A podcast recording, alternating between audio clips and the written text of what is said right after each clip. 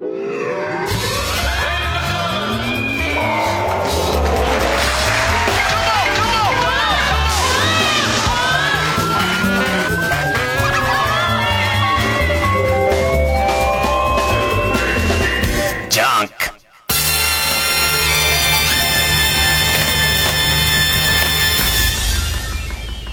週気づいたこと。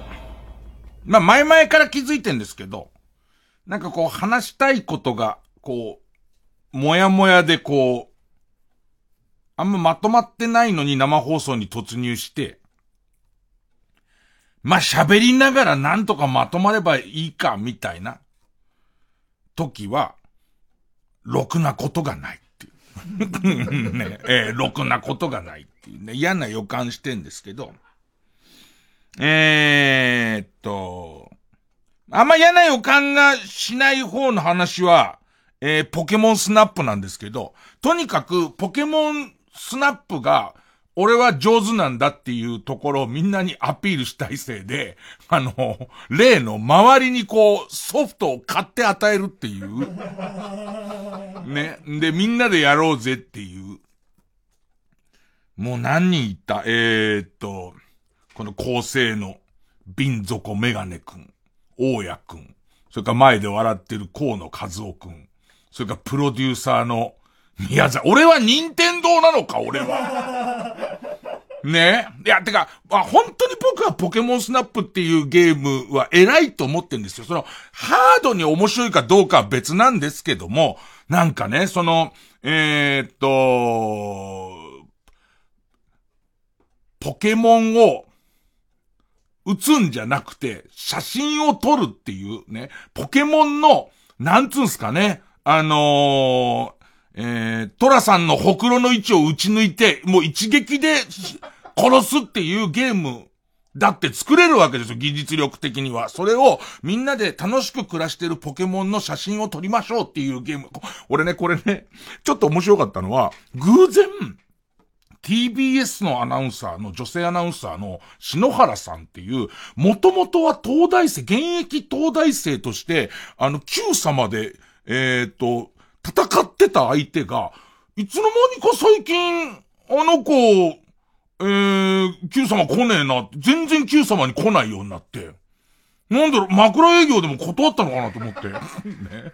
で、急に来ねえから。そしたら、健全も健全で、東大生として、あの、俺はいつも枕営業を受け入れてるから、インテリでも何でもないのにずーっと、ずーっと。ね、えええ、もう大体あの下着をつけずにですテレビのリモコンをあの、はいつくばって探したりとかして、いい角度でプロデューサーにケツ見せたりとかしてますから。ねえ、ええ、で、えっと、で、えっと、TBS のアナウンサー試験を受けてて内定が出ちゃったから、内定が出ちゃうとそらテレ朝のテレビ番組出れないじゃないですか。で、その、えー、で、現、えー、TBS アナウンサーの篠原さんが、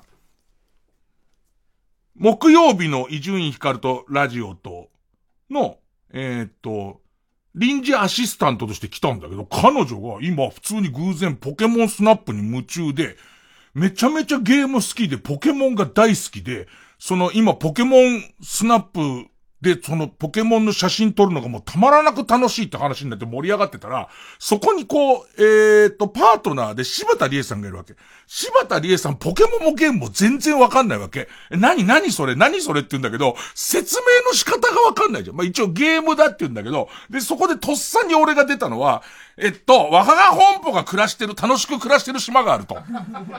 ほいで、その、ファンがそこに行って、とにかく、若が本舗のスターたちの写真を撮りたいんですっていう、ね。でいて、こう、あ、あんなとこでポカスカちゃんがネタ合わせをしてるなんていうやつを撮ったりとか、あとそのレアなシーンっていうのがあるから、あの、柴田さんが珍しくメガネ撮って、メガネ撮ってる柴田さんいるじゃねえか、みたいな。よくそれ撮れたな、みたいなゲームなんですよ、つって。ね。ただ、あの、柴田さんがメガネ取るのに夢中になってると、実は自分が見てない後ろのとこで、梅垣さんがグリーン豆を飛ばした瞬間っていうのがもう、ちゃんと周りにもう気を配ってて、よりレアなやつをちゃんとピント合わせてきちんと取れば取るほど点が高いっていうゲームなんです。つったら柴田さんが、うーん。面白そうねって言ってたけど。まあ俺も出れば、出れば買いますよね。出れば買いますけど、ねえ、ええ、あのー、でまあポケモンスナップやってるみたいな話があって。でね、困ったもんなのは、まず、河野和夫の家。河野和夫の家はいつもゲーム配信をやってんだけど、まあ、狭い家でゲーム配信やってて、で、しかも、今、コロナで 仕事がないのが河野和夫の方だから、まあ、育児と子供の世話をしたりとか、割と河野がやってて、その子供の世話をしつつゲーム配信やってるわけ。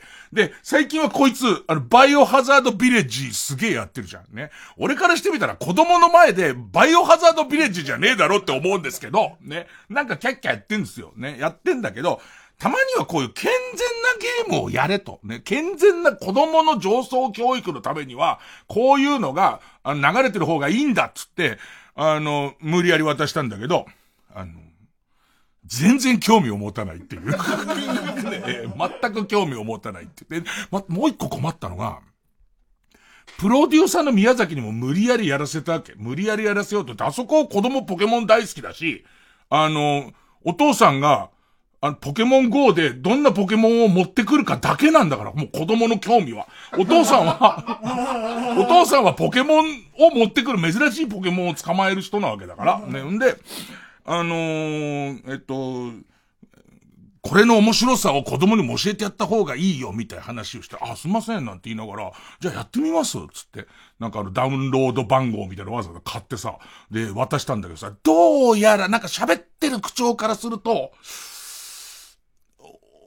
お母さんの教育方針では、その自分のお小遣いをやりくりしてゲームを買っていくっていうことを覚えてほしいらしいわけ。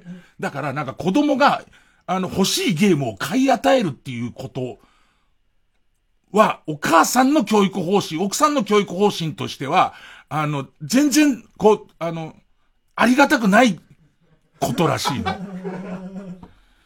言われましても、それを今言われ、渡しちゃった後で、本人はこれだけこの周りが盛り上がり始めてるから、その、ポケモンスナップは本人はやりたくなってるわけ。で、で、子供は当然お父さんがポケモンでやってるから注目しちゃうじゃん。で、そうするとお母さんからしてみたら、ちょっと待ってと、何この新しいゲームってなるわけ。新しいゲームは、その子供のお小遣いのペースでしかダメって言ったはずじゃない、みたいなことになるらしいんですよ。で、その時に、伊集院さんに押し付けられちゃって、みたいな流れになってんだよ。なんなのこれ、俺。全然拒否権あるからね。なんかその落語会のチケットも日頃一緒に仕事してるディレクターには招待席出そうと思ったら俺の周りのコンプラ班から、いや今はその招待券を押し付けることが、あの、パワハラになりかねないって言われて、そんな悪いもの俺のチケット。ほんで、いざ売り切れってなったら、なんか俺たちの方には、あの、回ってこねえみたいな感じになってるし、どういう感じの、で、さらに、ポケモンやってて分かったことが、俺ポケモンスナップやってて気づいたことが、あんな健全なゲームはないと俺は思ってて。で、僕自体は正直、ポケモンブームはそんなに乗ってないんですよ。ポケモンプレーンに、ポケモンで遊ぶっていう経験をあんまりしてないんですけど、えっ、と、その、ポケモンスナップはそのポケモンの島みたいところでポケモンたちがもう暮らしてるんです。普通に暮ら、俺らがいようがいまいが、ポケモンたちがすごい楽しく暮らしてるわけですよ。で、そこにカメラを持った俺が行って、で、そのポケモンの写真を、あ、こんなことしてるとか、えっと、こんなとこで戯れてるみたいのを、まあ、撮ってくやつなわけじゃないですか。ね。要するに、人間さえいなければ、あいつらちゃんと楽しくやってるじゃん。俺たちが写真を撮ろうとしてる時に、なんかその、ピカチュウが、えっ、と、俺あんま知らねえけど、あの、ヤシの木みてえなあいつ、あいつを感電させて、えっ、と、頸動脈を噛み切ったりとかしてんなら、ね、日頃からもうポケモンが荒れてんなら大変なことになってるんなら、あのー、な、なにえっ、と、吠える子から芸油を絞って、絶滅寸前に追い込んでたりとかするならばだよ。するならば、ね、他のポケモンが、なんですかね、あの、怪力怪力が、吠える子からギューッともう芸油を絞っちゃう海に捨ててるみたいなことをやってても、海が真っ赤に染まってて見てらんないような状況に、なってんならですよ。なってんならわかりますけど、めちゃめちゃ楽しそうにやってるじゃん。ってことはですよ、ポケモンなんていうのは人間がほっとけば楽しくやってるわけじゃん。楽しく、脇がいいと暮らしてるってことは今回分かったわけじゃん。それを、ボールに閉じ込めたりとかして、戦わせてんじゃん。なんか、わって、消しかけて戦わせてるって何なのっていう。で、しかもさ、ポケモンのなかなかボールから出てきちゃうやつ閉じ込めるときってさ、痛めつけてさ、ちょっとパワー減らしてからやるじゃん。何それっていう。で、しかも、なんか戦いに繰り出し、繰り出してるやつじゃん。ね。刀剣みたいなやつじゃん。ね競技、競技。そういうことでしょね。そうやって考えると、ポケモンとは何なのかみたいなところまで、あのゲームはかなり学べる、学べるんですよ。で、えっと、俺が今、日本でやっと2万9千位ぐらいまで来てんですけど、ね。なんか、あのー、あれって多分さ、任天堂のあのネットワークの会員みたいのなんないと、おそらく、あの、お互いの、そのフレンド同士の順位がわかんないと思うんですけど、入ってないのみんな。で、それもなんとなく、その会費も俺が負担するみたいな空気に、なんかなってきてて、まあまあ困ったもんですよ。ね。とりあえず、ポケモンに関してはそこそこ上手に喋れましたよ。え、よかったですよ。えー、いきます。月曜ジャンク伊集院光る深夜のバカ力。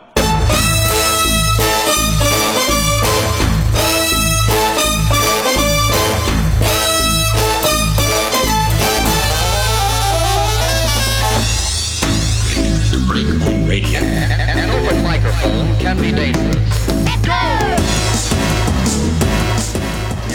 心安らぐ場所はもうポケモンの島しかないんですよ僕にはクジラのでっかいやつなんつったっけ吠え吠える。お。吠える子っていうのがちっちゃいクジラのやつで、それのこう進化系のすげえでかい吠える王っていうのがいるんですけど、それがポケモンの島だと、こんなに大きいんだなんつって。心休まるのはその時ぐらいですもん ね。なんかもう弱ったことばかりですよ。ね。えー、先週の月曜日に、まあ、落語会やりました。落語、師匠の落語会にちょっと出させてもらいましたって話したじゃないですか。ね。朝ラジオやりました。朝ラジオやって、その後横浜行って、その横浜で落語会に出て、で、それ帰ってきて TBS に来て、で、夜中ラジオやって、で、その次の朝、えー、また朝ラジオやって、で、俺、昼から、珍しく師匠とあの、テレビであの、プレバトって出してもらって。で、あのー、プレバトのプロデューサーの前で半裸でうろうろして、ね、ね抱かれましたんで、え師匠ともどもだま、抱かれましたんで、で、プレバト出たんだけど、すげえ、その時に、その時に思ったんだけど、もう楽屋に師匠に、あの、昨日落語会ありがとうございました、みたいな話に行ったら師匠が、あれか、お前、あの後、落語会の後、あれか、あの、夜ラジオか。夜ラジオやって、朝ラジオやって、で、それでまたこのテレビか、お前。もうちょっと働きすぎだぞ、みたいな。心配してくれて。で、いて、師匠こそ師匠、その後、あの、今朝はこれスタートですか？って聞いたら、それこそこのうちのディレクターの金子のやってるその TBS の番組、15本撮り。殺す気か？うちの師匠を殺す気か？いやいや、短いんだよ。そのあの番組自体は3分から5分のミニ番組だけど、15本撮りはないだろ。15本撮りの後、今度、え、CM のナレーション撮りがあって、で、今ここつってた。ねえ、で、今ここつってて。なんだこの人と思いながら、ね死んじゃうよ、そんな使い方し。ま、本人がどうせいいって言うんだから、本人がやろうやろうって言うんだろあの人のことだから。だからまあ、えー、こち側から言えることは何もないですけども、なんかして揃って大変ですよ。で、いろいろまあ大変な話は探り探りしますんで、一応曲ですね。えー、イースタンユースそれぞれの迷路。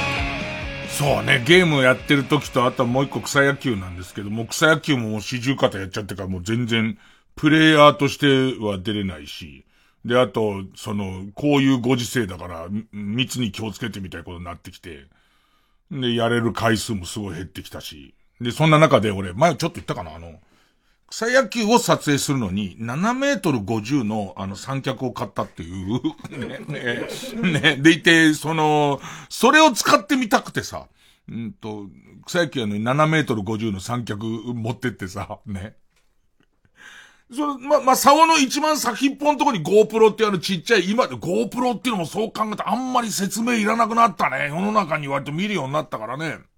その GoPro って小さいカメラをくっつけて、で、その何段階にもなっている、その、えっ、ー、と、7メートル50の棒を伸ばしてさ。で、こうセ、ットして、またでかい、また、それを支える三脚的なやつがあって、それ説明書を見ながら、えっ、と、こうやんだ、こうやんだってやりながら、割と早めにグランド行ってさ、ネット裏のところの、もうネットの上ぐらいから見える。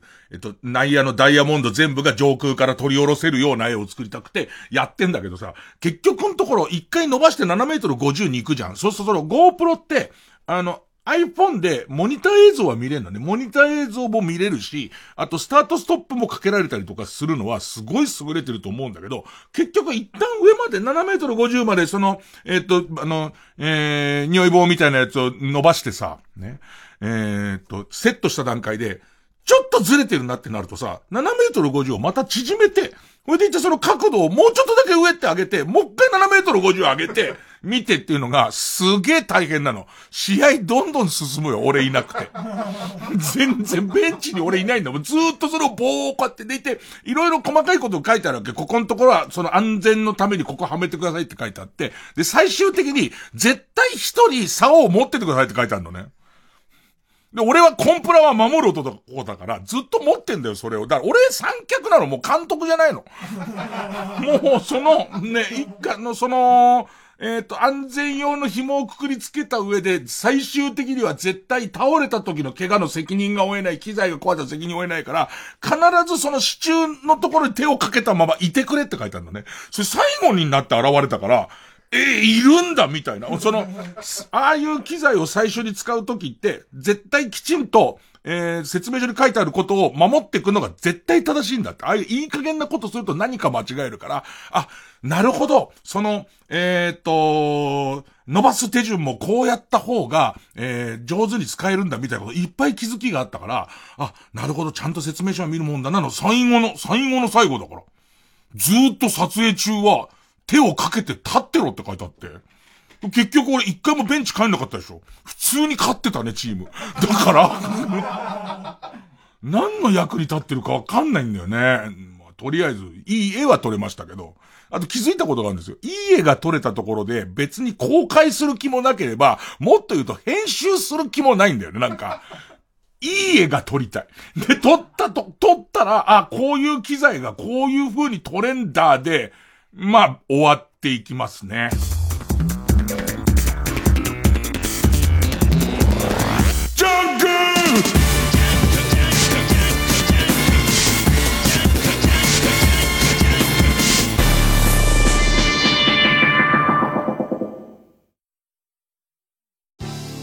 TBS ラジオジャンクこの時間は小学館中外製薬マルハニチロ伊東園ホテルズ他各社の提供でお送りします動かせ心を。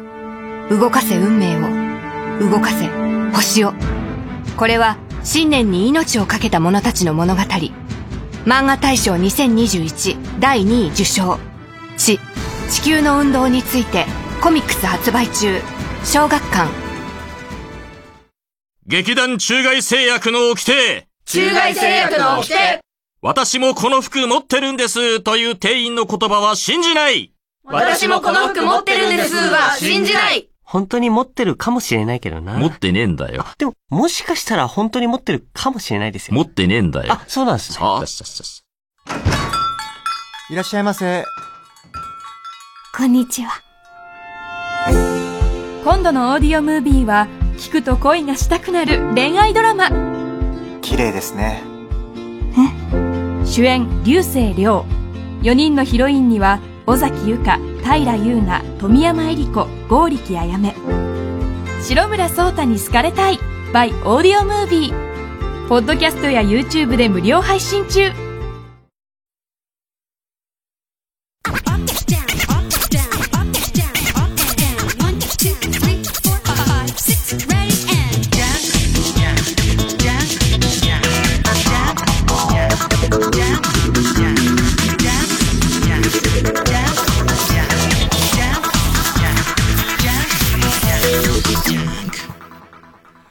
なんかさ、その、えー、大谷選手がさ、ピッチャーやってさ、バッターやってさ、二刀流二刀流って言うじゃん。まあまあ、そこ、そこまでは、まあ二刀流でいいかと思うんだけど、ちょっと今日朝の番組やってて、まあ思い出したんだけど、そもそもは、メジャーリーガーの二刀流っていうのは、えっ、ー、と、プロ野球の選手でありながら、プロのフットボールの選手でもある、えっとね、ディオン・サンダースとか、ボー・ジャクソンみたいな選手がいて、両方プロ契約してんの。で、シーズンが、えー、っと、その、春夏と秋冬だから両方出れますっていう人がいて、そういう人が昔二刀流って言われてて。で、まあまあ、その、昨今はピッチャーもバッターもやるが二刀流じゃんか。で、そしたら大谷選手がピッチャーで、えー、っと、先発して、打席入って、で、さらにピッチャー交代になった後に、ライト守りますっていう時に、三刀流っていうのね。三刀流。あれちょっとわかんなくない？ちょっとわかんなくない？なんか、その、ピッチャーやりながら打席入ってずっと三脚支えてれば俺は三刀流でいいと思う。新たなポジションとしてピッチャー、バッターっていうバッターと全く別のことをやってると、だ三、三脚支えてる時に打球飛んできたらどうするっていうね、そこは難しいところなんだけれども、なんかあれちょっと引っかかってんだよね。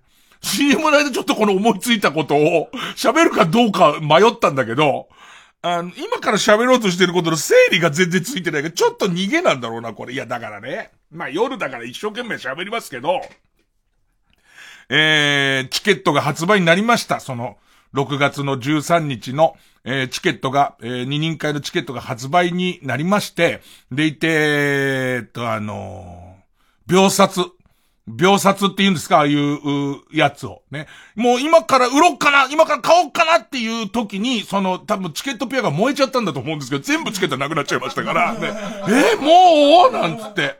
で、買えなくなっちゃったんですけど、だったっていう。で、まあこれ自体は、本当に、売れないってことはないと思うけども、あの、売れ残ったらどうしようとか多少考え、ただまあそこそこ、そこそこのスピードで、売れてはくれるだろうぐらいで、蓋開けたら、えー、すぐ売り切れましたって時は、嬉しくもある。まず最初は嬉しいか嬉しくないかで言うと嬉しいんですよ、やっぱり。ね、売れてくれたんだから、チケットが。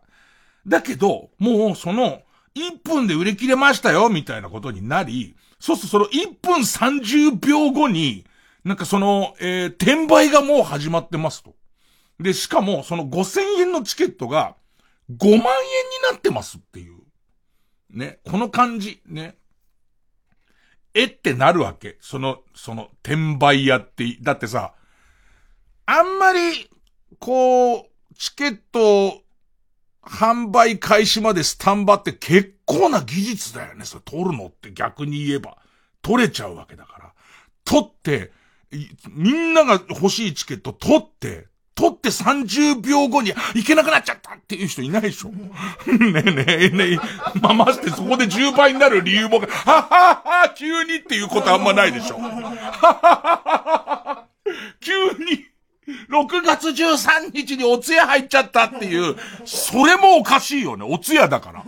6月の12日に人を殺す予定が入っちゃったから、ね。で、いてその、謎の、謎の感じですよ。10倍の値段、値段がついちゃう、この謎の感じからの、もやもやです。そのもやもや。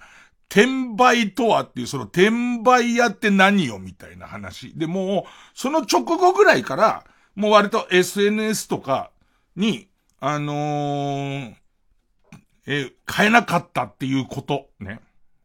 だこれどこまできちんと丁寧にやっておきゃいいのかな。いや、本当に正しいやり方で買って正しいチケットを手に入れて、で、えっ、ー、と、今、えー、来てくれようとしている人たち。で、もっと言うと正しいやり方でやって買えなかったけど、欲しいと思ってくれた人たち。深夜の僕らしくないですけど、本当に心からありがとうと思ってます。で、問題は、この、転売目的で買った人に対する、あのー、苛立ち、苛立ちと、でもなんか転売する人た、転売する人たちがどれぐらい違法なのかを知りたくてネットとかで調べると、転売する側の言い分みたいに出てくるわけ。なんかその、よくわかんないけど、経済原則にのっとってやれば、あの、これは問題がない、当たり前のことだみたいこととか。まあ、あとその、せっかく落語見てやろうと思ったのに、なんだよこの変えない感じっていうところで、ちょっとこれが怒りに変わって、こう、また変な感じで戻ってきたりとかするから、まあ俺もさ、本当にその、どこまでをこちら側の落ち度のこちらに俺は入っていいのかどうかわかんないんだけどさ。ま今思えば抽選なんじゃないのって言われれば、それは抽選かもとも思うし、あとさらには、えっ、と、枚数制限みたいのをもっとやった方が良かったんじゃないのって思えば、えっ、と、それやった方が良かったんだろうなと思うんだけど、これ俺なのかどうかがあんまよくわかんないの。俺売ってないから、俺自体が売ってるわけじゃない。それはさすがに伊集院、そこはお前はそっちの一味だろって言われるのかどうかみたいな。まあ、この辺がどう表現していいのかっていう迷い、ね。で、あと何かな？あとその読んでると、その転売するやつ側の、する側のやつの、俺は正しいってこととか、あと、なんかこう、中には、アーティスト側が、俺アーティストなの？アーティスト側、演者側、出る側、まあ、主催側かな？うわ、なんも損しねえんだからいいじゃん、みたいな。なんかそもそも転売起こりすぎだよな、みたいな感想とか出てくるんだけど。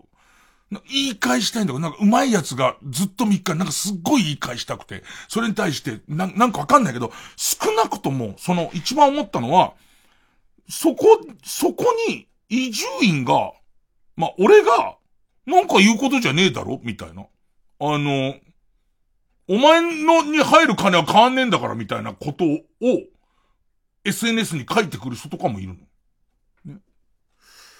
そういう考え方のやつと空間を共有したくないっていうのが、まあ一つ理由として、まあ、あの自分のものに触れて欲しくないっていうこととか、あと適正、適正とは何だろうまた議論になっちゃうかわかんない。だからこの辺の、どうやったら、あの、ギャフンと言わせられるのかがあんまわかんないっていうのが一個と、あとすげえデリケートなところで、そうすると自分の、その、えー、に向けて今度は、一番簡単なのは、配信すりゃいいじゃんって書いてくる人がいるんだけど、で、これ気持ちはわかるが、気持ちはわかんだけど、それ俺ちょっと違うんだよな。なんかわかんないけど、その自分を何に例えればいいのかもわかんないんだけど、自分がお寿司屋さんだとして、この、えっ、ー、と、寿司をみんなに行き渡らせるためには、焼いて出せばいいじゃんって言われても、俺が作りたいのは、寿司だから、みたいな。で、これがね、面白くない。例えとして、全然例えとして、ちっとも、ちっとも面白くないの。だからこのちっとも面白くないやつを、安易な手としては、なんかその、えっ、ー、と、アナル的なものとか、霜に逃げて、えー、例えられたようにすると誤解を招くことがすごい。おそらくね。いや、僕も考えましたよ。ね、ね。もう、その、えっ、ー、と、3D プリンターで天画的なもの作って全国で配送す、ほら、ブレるでしょ、すごく。霜っていう安易な手を使うことで、例えの方から逃げると、それ変な風になっちゃうでしょ。で、だから、で、その、気持ち、気持ちがわかるはちょっと変か。えっと、自分からしたら、そんなに見て、見たいって言ってくれる人がいるのは、これは嬉しいんですよ。嬉しいんですけども、そこのところで、配信すりゃすぐ解決だろっていう、こう、トーンで言われちゃうと、もうなんか、そういうことでは全然申し訳ないんですけど、ないんです、みたいな感じになっていくわけ。で、そうすると怒られる量がすげえ増えてくるの。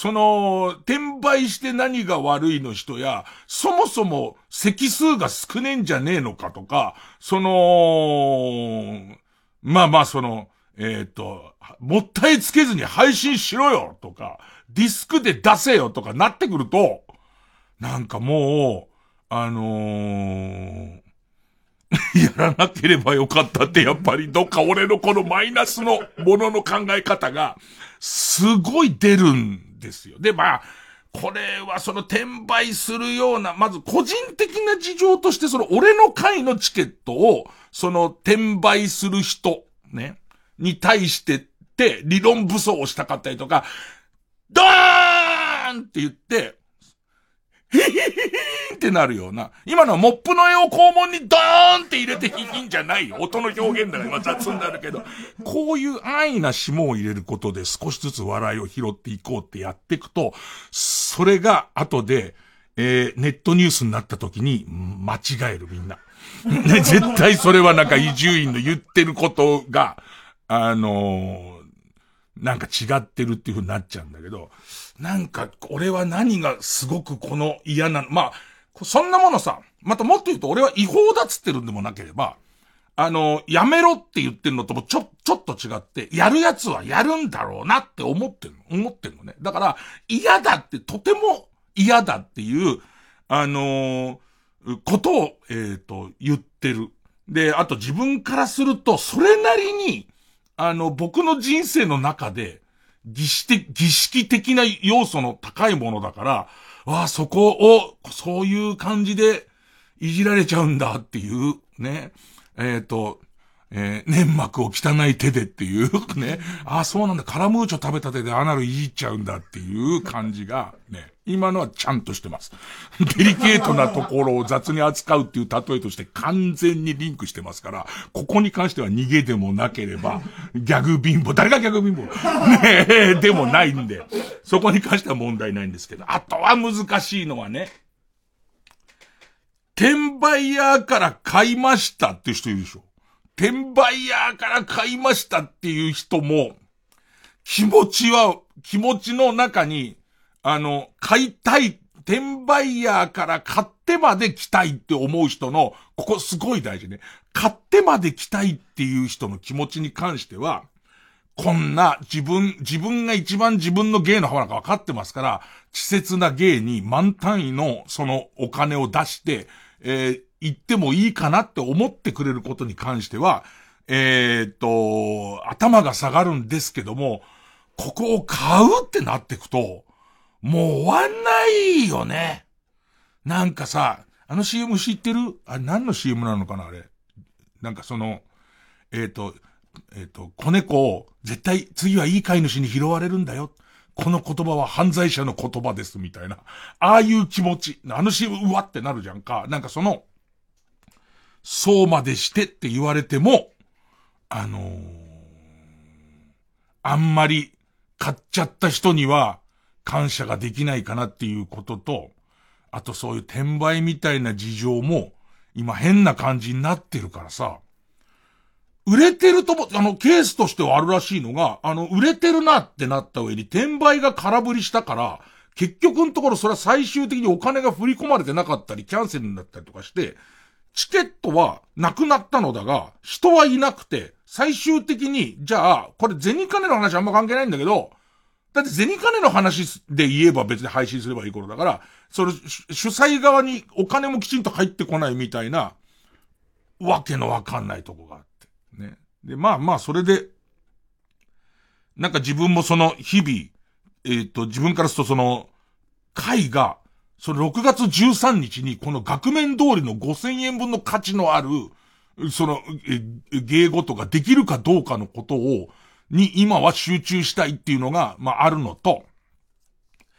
なんですかね、その日々、その、もう師匠が何度も言ってくれてる、演者は、えー、より、えっ、ー、と、面白くしよう、で、すごいなと思ったの。面白くしようとする努力をするところまでだから、つって。で、なんかその、えっ、ー、と、あんま他のことを考えない方がいいよ、みたいな。ね。で、あとはその、売り切れたってなると、えー、行きたいなっていう身内が結構いるっていう。で、それもそれで、もうそれどこじゃないよ、こっちはっていう身内なら、もう、俺は有言実行主義なんで、何人かのゲストと、その落語の話をしたときに、あの、じゃあ招待しますんでぜひって言った人が、4人いる。4人。4人、5人いる。で、この5人に関しては、その、えっ、ー、と、招待を出します。ね、出しますけど、親にすら。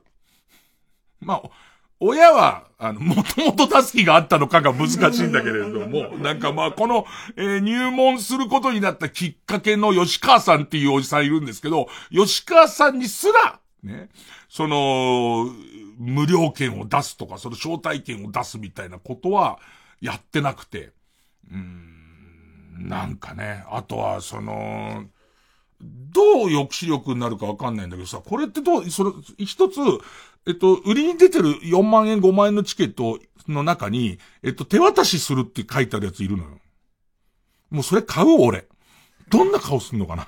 そのね、買って、俺ずっと頭に GoPro つけて、もしくは7メートル50の上空から、上空から撮る理由よくわかんないけども、その、ね、俺頭に GoPro つけた上で、そいつとも、もうその5万払って、もう、買い行く、買い行くか、あとは、えっと、もう転売屋との心理戦だから、それこそこの周りのスタッフとかが、買うみんなで。あの、少なくとも、いるからな、買いに来るやつの客の中には、そういうやついるからなっていう、心理戦持ち込むか。で、その行くときもさ、俺わかんない。その、別に弁護士と話したりとかしてるわけじゃないけどさ。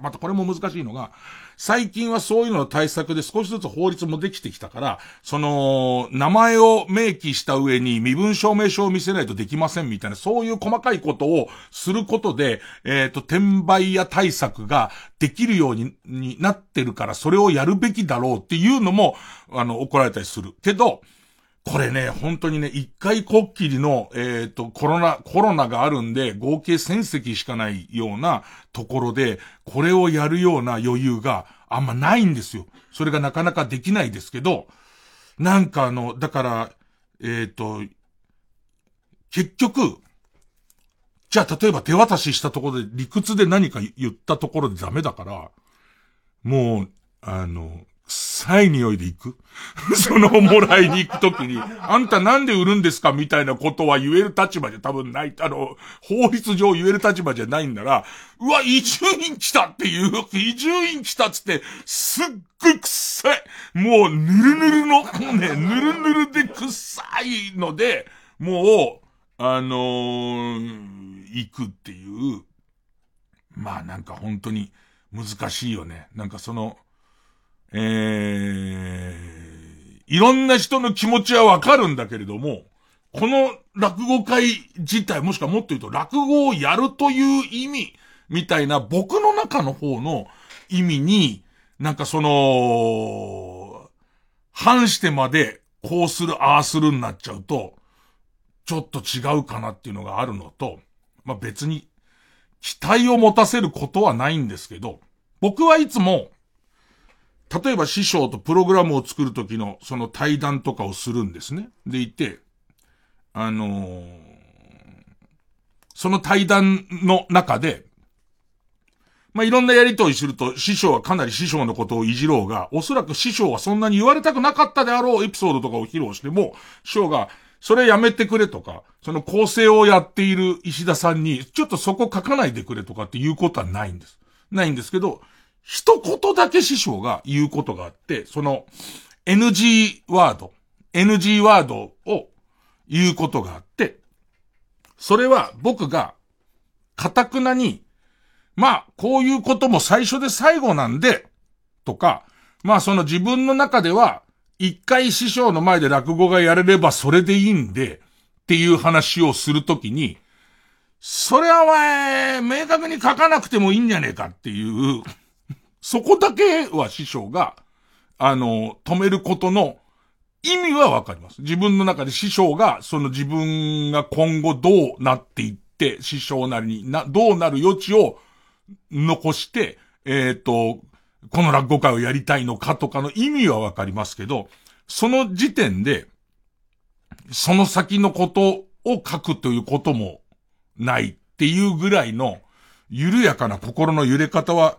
してるので、なんかそこに、あの僕は、の、の、なんか、は、追加公演やりゃいいんだよとか、えっ、ー、と、配信やりゃいいんだよみたいのが入ってきちゃうと、ちょっとこう、やらない方にどんどん向かってっちゃうし、みたいなのが、まあ今の僕の完全なそのフラットな現状かな。あとはもう寝る寸前に転売屋バーカ転売屋バーカと思ってます。ねえねえ、うんこ、うんことは思ってます。あの、随分言葉に関する修行をやってきたんですけど、あの、上手にそこをドーンってやれて、ヒューってやらせられるのがもうモップの絵以外ないんです、もうね。その、モップ、モップの絵でそうしなくてもいいためにいろいろこう言葉っていうのを磨いたつもりなんですけれども、なんかね、そこですよね。で、あとは、本当に、本当に思うのは、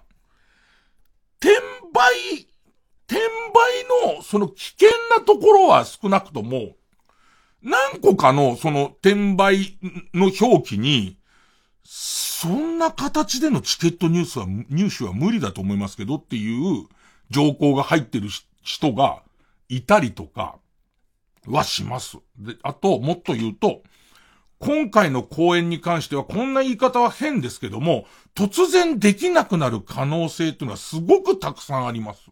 ね。で、その時に、あのー、5万円が返ってくるっていうことがとても難しいし、いや、そうなんですよ。この、いや、一番ベストなのは、コロナが急に大丈夫になっちゃって、なんかその、コロナの菌をもうすぐに一条の中で殺せるコロコロナが小林製薬等から出た時に、ね、その、日本の優秀な、えー、製薬会社から出た時に、急にフルで入れるようになるっていう可能性が一番いいんですけど、いいんですけど、なんて言うんですかね、その、別にそれは、あれです、中外製薬から出てくれても、マルハニチロから出てくれてもいいです。これカニカマっぽいけど治るねみたいなやつが、出てくれてもいいんです、それは。ね。ネーミングセンスは少し変わってくると思いますけども。ね。で、その、パターンもあるけど、むしろ、えっ、と、強く、その、えー、自粛が効いて、で、やれなくなる可能性はもっと言うとね、他の演劇とちょっと違うのは、僕や師匠が濃厚接触者になるだけで、出れない、やれないんです。おそらく。ってことは、この公演かなり不安定なんですよ。決行されるかどうかっていうことは。あのー、だから、えー、転売チケットはとても危険性が、あの、高いと僕は思っています。ね。でいて、そういう危険性があるから、きちんと、えっ、ー、と、チケットのやり取りを、あの、会ってやりたいんです、みたいな誘いをかけてくる、えっ、ー、と、購入者がいるとすれば、それは俺です。ね。えっ、と、だからその、その辺かね。ええ、まあまあなんか申し訳ないけどね。ええ、ちょっとこう、上、上手に、アナルを、絡められないままのやつで大変申し訳ないです。今僕はこんなことを考えています。月曜ジャンク一塁かかる深夜のバラジから。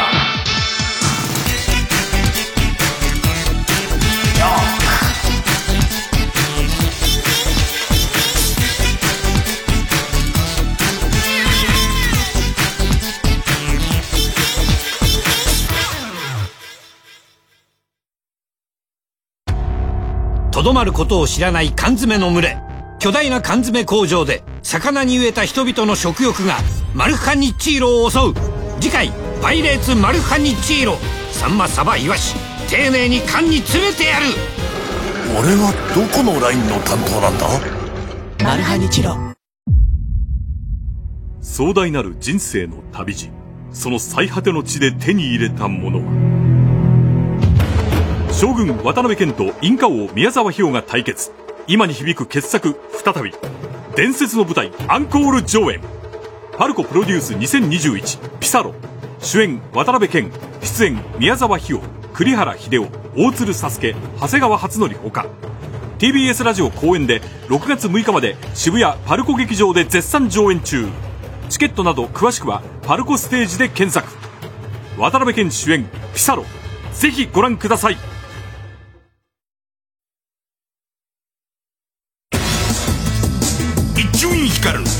のバカ力。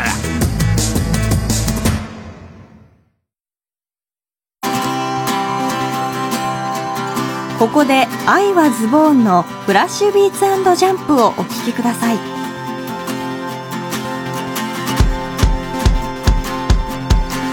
幸せの形ってなんだっけ？達の会話はくだらない。のにどうの気持ちもわからない。生まれてきた日はいつだっけ？初めて涙を流したっけ？切り裂いたファズディストーションナイト。まだ耳鳴りが鳴りやまない。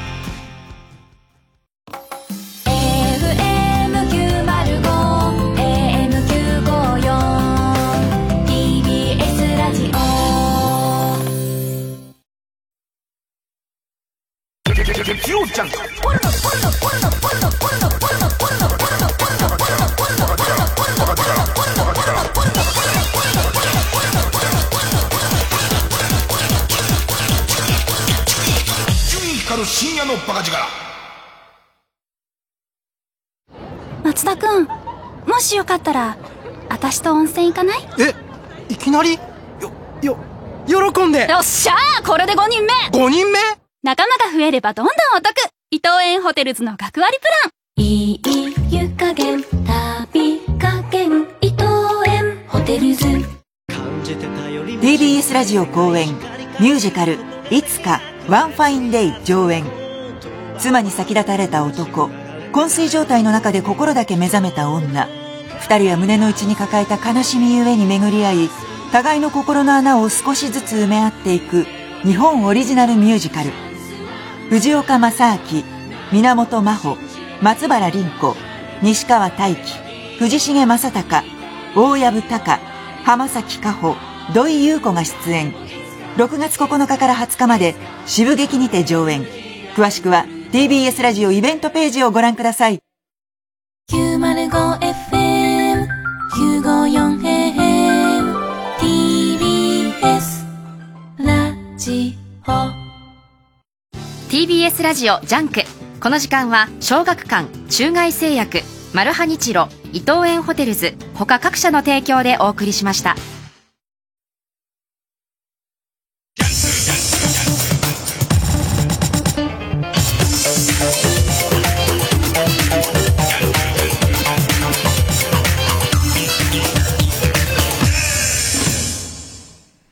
小耳にねじ込め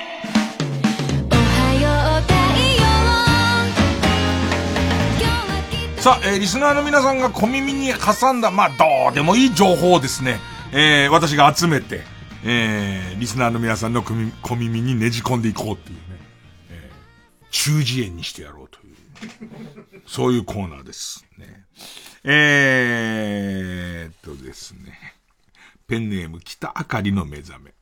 5月7日放送のテレビ番組、オリジナルラフ。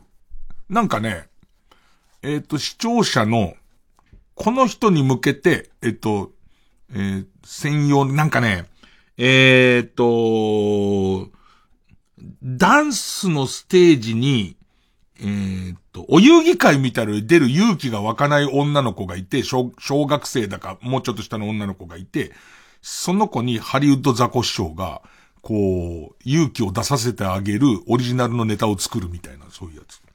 えーたまたま俺も見てた。えーオリジナルラフをたまたま字幕オンで見ていました。その中でハリウッドザコシショウが一個のどんだけを誇張してやっていたのですが、誇張しすぎた一個の字幕は、おーおーと書いてありました。いや、あのね、字幕はね、結構すごいんですよ。えーペンネームブラックドラゴンズ。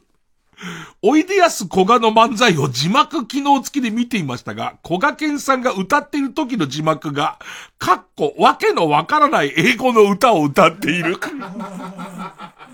いや、本当字幕を書いている人の評価がもろに出るから、わけのわからないことを言っているとか、あと、えっと、えー、滑り芸みたいなんじゃん。滑り芸的なわざと滑らしてる時に、つまらないことを言っているとか書いてあるんだよね。結構。だからそれはどうなのっていう。それは正しいのかっていう問題なんですけどね。えー、ラジオネームピエラ。えー毎日新聞の訂正記事。ねまあ、要約するとちょっと長いんで。放出基準。本来は放出基準っていうね、えー、書くところを、えーこの間の記事で、放出、その後、墓っていう字。で、順は合ってる。放出、墓順としてしまって申し訳ないという訂正記事が載っていました。どうしてこういう間違いになるのかがわからない。あの、同じ読みのものを間違えることはあり得るじゃないですか。どうして、ここで、なんとなく形が似てるっていう、墓に間違えるのかが、よくわかりませんっていう。わかんないじゃん。俺これとちょっと似てることで、テレビ見てたら、えっとね、キンプリの男の子、キンプリの割と明るい、こう、割と天然系の男の子が出てて、その子はこうフリートークをしてるんだけど、そのフリートークの中で、いや、あの、港で噂になってるんですっていう話を3度ぐらい、これ港で噂になってるんですよって言って、なんか、あんまこの文章の意味が通じないわけ、通じないわけ。で、俺的にはこの子は漁村の出身なのかなぐらいだったんだけど、サバンナの高橋くんが恐る恐る、それ、ちまたちゃうって言い出したのね。そんな間違い方ってある？あの、別にさ、カンペとかじゃないの？カンペとか台本とかじゃなくて、フリーの話してて、今の間違い方って、ないよね？なんか不思議なもの見たんだよね。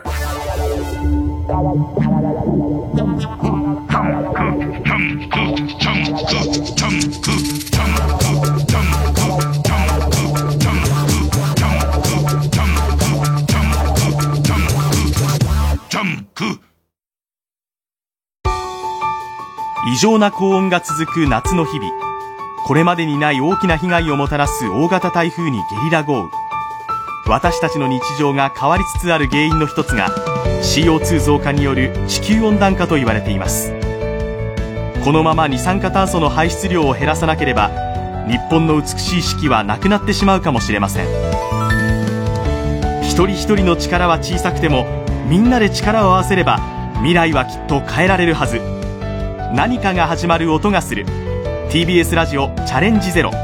TBS ラジオは経団連チャレンジゼロに賛同しています。世界800万人が熱狂した和太鼓エンターテイメントドラムタオ。今年のテーマはそれでも前へ進む。重なり合い一つになる復興への願いと祈り。希望を求め今タオが奏でる響きの力に心を震わせてください。TBS ラジオ公演ドラムタオ2021新作舞台光は7月3日から東京ドームシティホールアプリコ大ホール中野ゼロ LINE キューブ渋谷ホクトピア桜ホールティアラ高等の6会場で開催します。チケット好評販売中。お問い合わせはサンライズプロモーション東京0570-003337 0570-003337 3337または TBS ラジオのホームページイベント情報をご覧ください。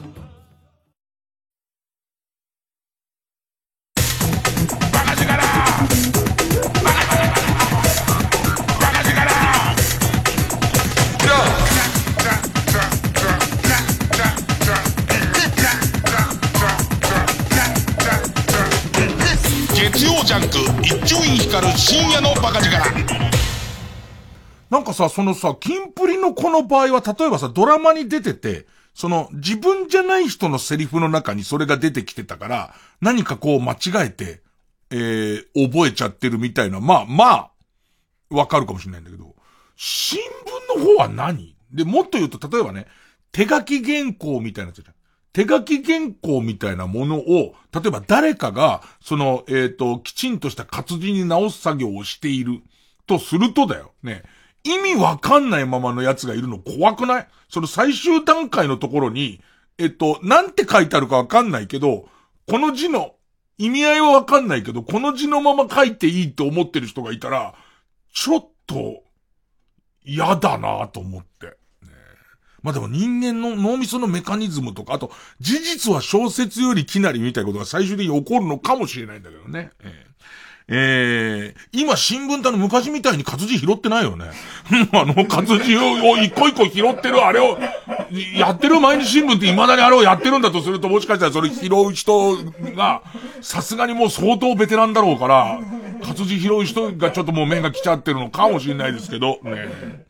えーまあ、うちのこの、小耳にねじ込めは、海外のニュースも強いですから、えー、プラネロさん、ネットニュース。ザリガニを尻に入れる実験が失敗。痛みに悶絶した14歳少年が緊急入院という記事を見つけました。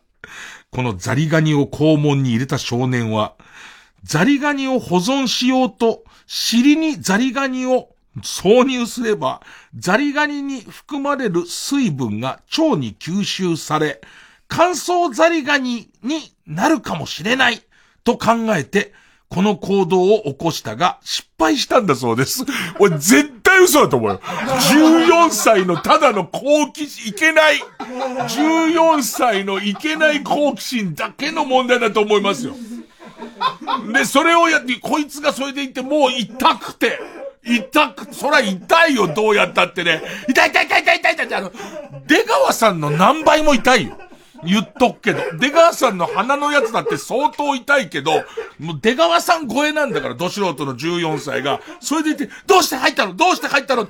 これはあの、あの、基本で、あの、えっ、ー、と、ザリガニの保存に関する、痛い痛い痛い痛い痛い痛い、ザリガニ保存保存に関する実験でして、ぼ、ぼ、ぼ、僕の予定の中ではっていうパターンでしょこれどうやったって。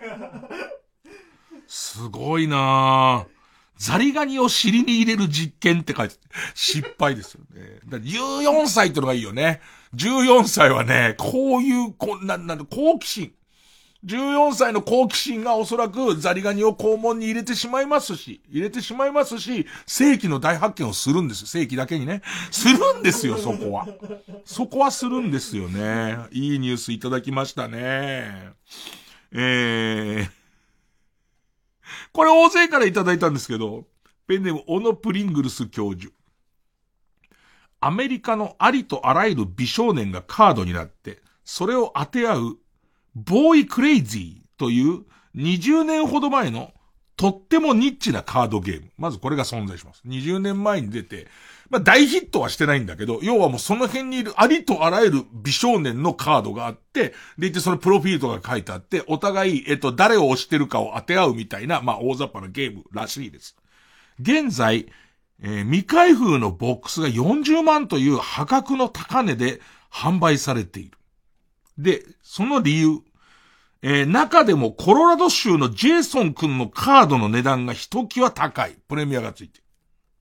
その理由が、ジェイソン君が今、有名な大麻の売人になっており、そのカードを持っていると大麻をタダでくれるってバカだねすご、自分の中ではお気に入りなんだね。20年前のこのゲームに自分が入ってることは、そのカード持ってきたやつと仲良くしてくれるらしいんだよね。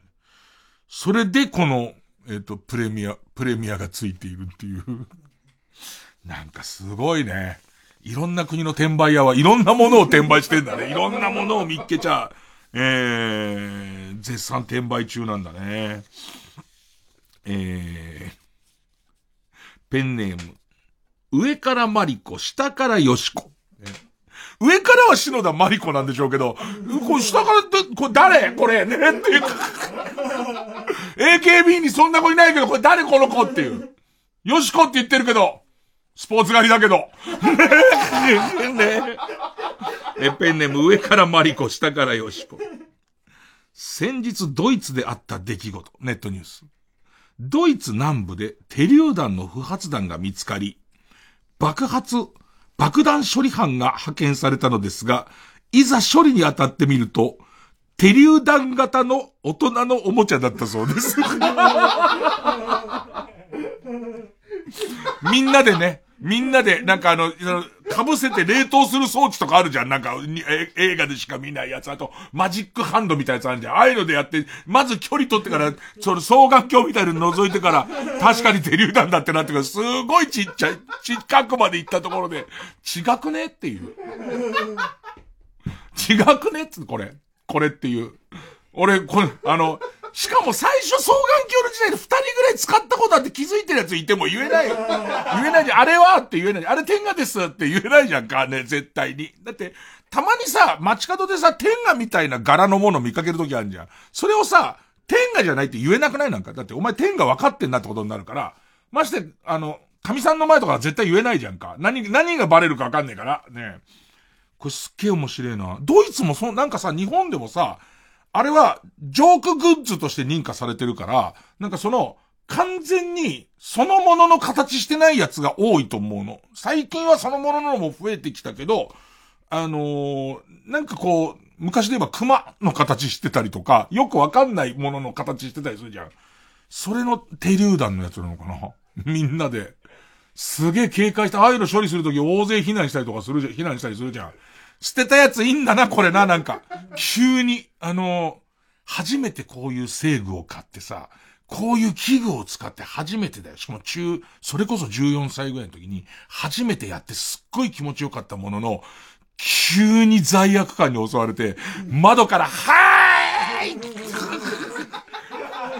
このままじゃ俺はダメになるはーいつって言って、それが、こう、手榴弾だと思われた可能性ありますからね。ええー、あったもんな、中、中学生の時になんかエロ本と、ちょ、エロ本の中に、何度もしてるエピソードだけど、中学生の時なのにエロ本って言うと多分エロい本。中学生の俺にとってエロい本ね。エロい本を買いに行って、変装して買いに行って、そしたらそれたまたま焦って買ってるから買ったら、そのエロい本の中に、あの、パンティーが入ってたパンティー入りっていうやつだったんだけど、なんかその時の基準で、これは、俺はダメになると思った。このパンティーを持ってたら、俺はもう何か一線を越えちゃうって思って、俺、俺はもうパンティーになっちゃうっていう。もうこれを持って、今まではエロい本を持っている田中くんだったんだけど、これはもう、田中くんがパンティーを持ってることになると思って。主、主が。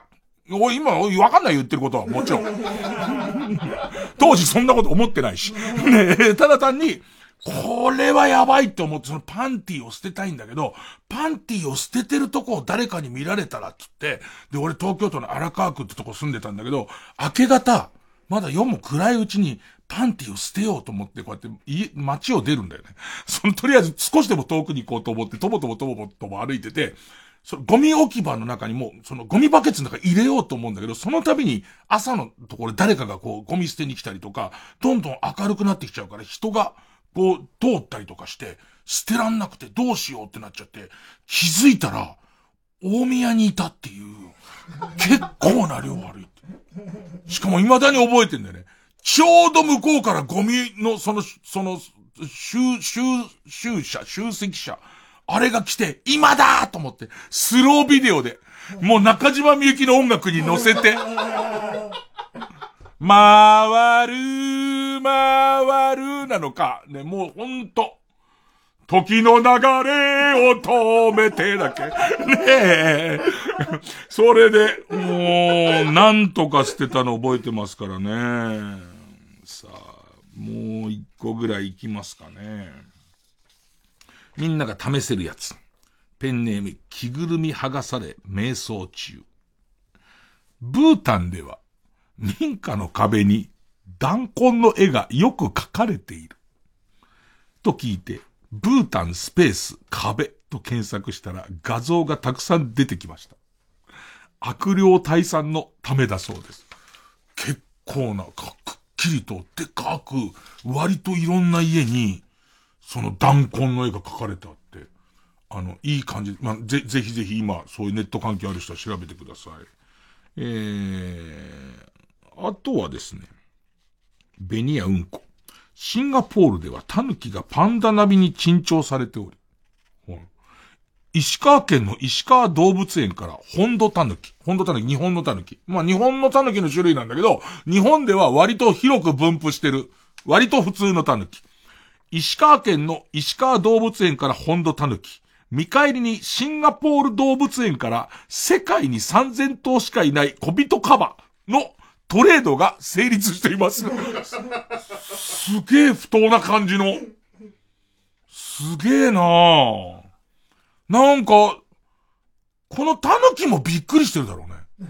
割とさ、なんか、まあまあ、そら、当然石川動物園でも大事にはされただろうけども、所詮その辺にいる本土タヌキでしょ？だってもっとは石川あたりだと普通に野良の本土タヌキとかいて、動物園に言えば買ってくれんじゃねえかって持ってきて、いや、言われても困るんですよぐらいのやつでしょ本土タヌキ。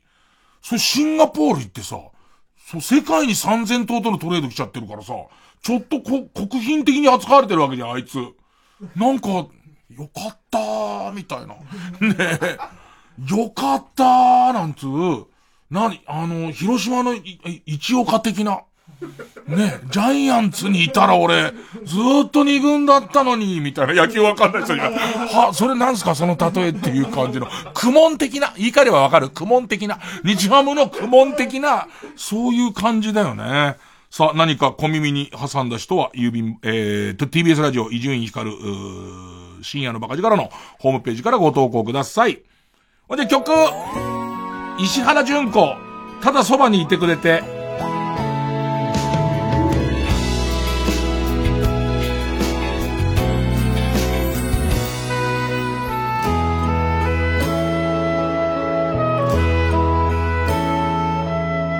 カーテン揺れる光昨日までの雨は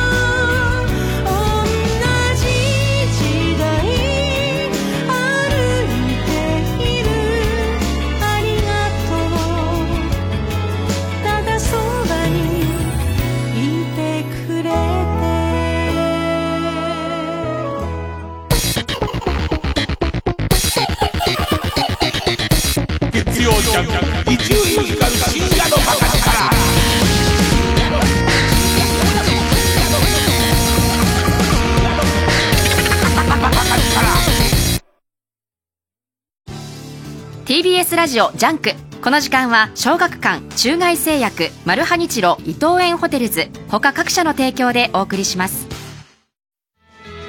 あなたが死んだ時ようやく気づいた。あなたたちがどれだけ大切だったのか。生きとし死せる全ての人たちに捧げる物語。漫画大賞2021大賞受賞。葬送のフリーレンコミックス発売中。小学館。TBS ラジオ公演ミュージカル「衛星リズムバキューム」古田新太と尾上右近ダブル主演で送る欲望と狂気と笑いのミュージカル。脚本演出は福原光則。音楽は生き物係の水野良樹と増田トッシュ。咲日美優ノンスタイル石田明友坂理恵。六角誠治他が出演。7月9日から TBS 赤坂アクトシアターにて上演。詳しくは TBS ラジオイベントページまで。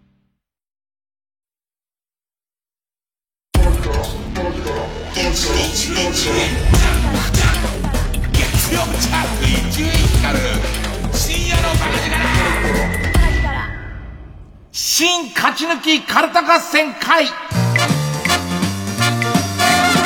いつの頭はさあ、えー、番組オリジナルカルタを作ろうという新勝ち抜きカルタ合戦会です、えー、このコーナー毎回2つのテーマのカルタが戦って生放送で番組を今聞いている皆さんからのメール投票で勝敗を決めますで、えー、対戦するのは前の週勝ち抜いてきてるカルタと、えー、現在たくさんのテーマを同時に募集している予選ブロックの中で一番盛り上がっているチャレンジャーのカルタです。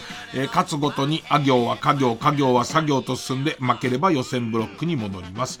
で、えー、和行を勝ち抜くとカルタは完成でゴールです。えー、同じ文字のとこで3連敗するとテーマは消滅ですと。さあ、今週の対戦カード、まずは、現在勝ち抜き中。令和のプロ野球をより面白くするための新ルールや新システムを作って覚えようというテーマの、令和プロ野球アップデートカルタ。えー、今週は作業です。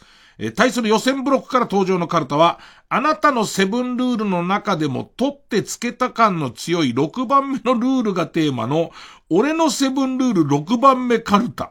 えー、和行ですね。和行でいっぱいしてるのかな。セブンルールもすっかり見てないですね。だから本家がやってるのかどうかももう、すでに僕は分かってないですけども、ねえ、ー、それじゃあまずはこちらから行きましょう。令和プロ野球アップデートカルタ。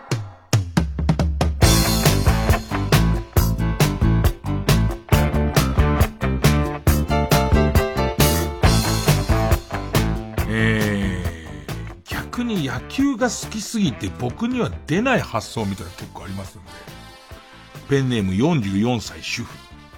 さ、サードベースをランチパックツナマヨ味にしておいて、ベースを踏んだ時にツナマヨが出ちゃったらダメっていう。ダメはなんで。ダメっていうのはルール的にはどうな、ああダメダメダメダメって。あの、サードベースっていうのが一番、あの、加速がつきますから、ね、加速がつきますし、あと、もっと言うと、ここ回ると1点が近づきますから、すごい雑に踏んでいくじゃないですか。あの時に、で、だサードベースを回るコツっていうのがあって、すっごい足が速い選手でも、勢いつきすぎて、大回りしちゃうと距離が増えちゃうんで、結局、走塁的にはアウトになったりするわけですよ。ね。ここで、じゃあそうするとサードベースを思いっきり蹴ることで、あの、えっと、減速して回ったりとか、もしくはその、えー、っと、小回りに回ったりしてるところに、今度この、ランチパック、ツナマヨ出しちゃダメって要素入りますから、相当減速して、トンって踏まなきゃ。出ちゃったら、ダメですって言われちゃうんだ。アウト、アウトとかかどうかまだわかんないです。まだこれはコミッショナーと決めて、アウトかどうかわかんないんですけど、これもうダメなんですから。ダメって言われてることはやっちゃダメなんですから。それは分かってください。な、何かがダメなんですから。ああ、俺ダメなんだ、なんつって。俺の応援している磯端選手は超俊足だけども、ダメなんだな、つって。で、ダメそうでしょ？泥の上に、ツナマヨ出ちゃってるやつ、相当ダメそうでしょ。それはダメですよ。ねえ。ペンネーム。ああ、やっぱり三塁ベース周り、やっぱり、やっぱ迫力を出さなきゃなんだろうな。いろいろやっぱり改善要素あるな。ペンネームバスケの、えー、パン、ペンネームマイペース。さ、三塁コーチが腕を回してる。回れ回れっていう。ね。ホームに突入しろ三塁コーチが腕を回してる時だけ、湘南の風が流れるっていう。あの、タオル回しのあの感じになるってことなんですよね。でも実際は、あの、俺 B リーグってあの、開幕当初見に行きましたけど、あれ、攻撃してる側の、ボールを持ってる側の、今攻めてる側の BGM かかるの？結構興奮したよ、なんか。今どうなってんの？あ、ボール取られたって途端に、切り、DJ がいて切り替わってんだけど、ああいう感じは回ったってなった時に、湘南の風が、なんかあの、バッシュバリバリみたいなやつが流れたら、なんかみんなすげえテンション上がるじゃん。で、ホームでアウトになると、急にシュンってするっていう。急にシュンとする感じいいと思うんですよね。えー、ペンネーム、岩田エフィサブロさ、さよならホームランは、家に帰るまでがさよならホームラン。どういうことかはわかりませんけども、まちょっと野球を知りすぎちゃってるっていうね。あの、前で笑ってる河野くんも僕も野球が好きすぎて何を言ってるのかはわかんないんですけど、いやでもあの、今の現行の野球ルールでもあるんですよ。その劇的なサヨナラホームラン、最後逆転で終わった時に、なんか本当に大騒ぎで揉み合ってるうちに、実は一塁までも行かずに、そのまま、その、帰っちゃうとか終わっちゃって、抗議で取り消しになったなんてケースは今までありますから、ちゃんとホームインもしてホームインってなりましたってね、スコアボードも見てヒーローインタビューもして、家に帰ったところで、家に帰って、ただいまーなんです今日どうだったの？さよならホームラン打ったよまでです。ここで、ここかな？ここでスコアボードが初めて、満塁ホームラン4、バツってついて、あー、さよならホームランだっていう、そういうことでしょうね。そういうことなんですか？ねえ。えー、ペンネーム、仙台駅西口集合。サーターアンダギーを魔球として投げてもいい沖縄出身の選手のみって書いてある。沖や、沖縄出身のオリックスの宮城とかそうでしたっけね。沖縄出身の選手は一応サーターアンダギーを持ってますから。ただこれは敵もサロモンで、あいつアンダギー投げてくんなってわかるわけじゃん。ね。アンダギー投げてくるから、これ大振りしてジャストミートしちゃうとバラバラになっちゃうから、バントだなって思うわけですよ。で、そうするとこれ、アンダギー来て、うまくこうバントでこれをボフ、ボフっつって、ね、ボフっつってバントで転がすじゃんか。そうするとこれ転がんないから、ピッチャー取りに来るのにも時間かかるし、ピッチャー掴んで一塁投げるときにもうバラバラになっちゃう可能性あるから。で、これはこのルールが入ることで、バッターの方も、アンダギー来たらバントみたいな。俺何言ってるかわかる？今。これ下手すると野球好きにも野球嫌いにもわからなくなってる可能性が大だ。うん。ペンネーム、パタンプ、さ、侍ジャパンのヘルメットにはちょんまげをつけよう。侍ですからね。侍ですから。はい。えー、ペンネーム、ワクワクまたがり、さ、三塁ランナーが回った時。はい。劇的ですよ。どうしても点を入れられたくない時に限って、ホームの手前に、ひよこちゃんをいっぱい放ってもいい。ぴよぴよぴよぴよぴよぴよぴよぴよっていう地獄絵図ですよ。地獄絵図ですよ。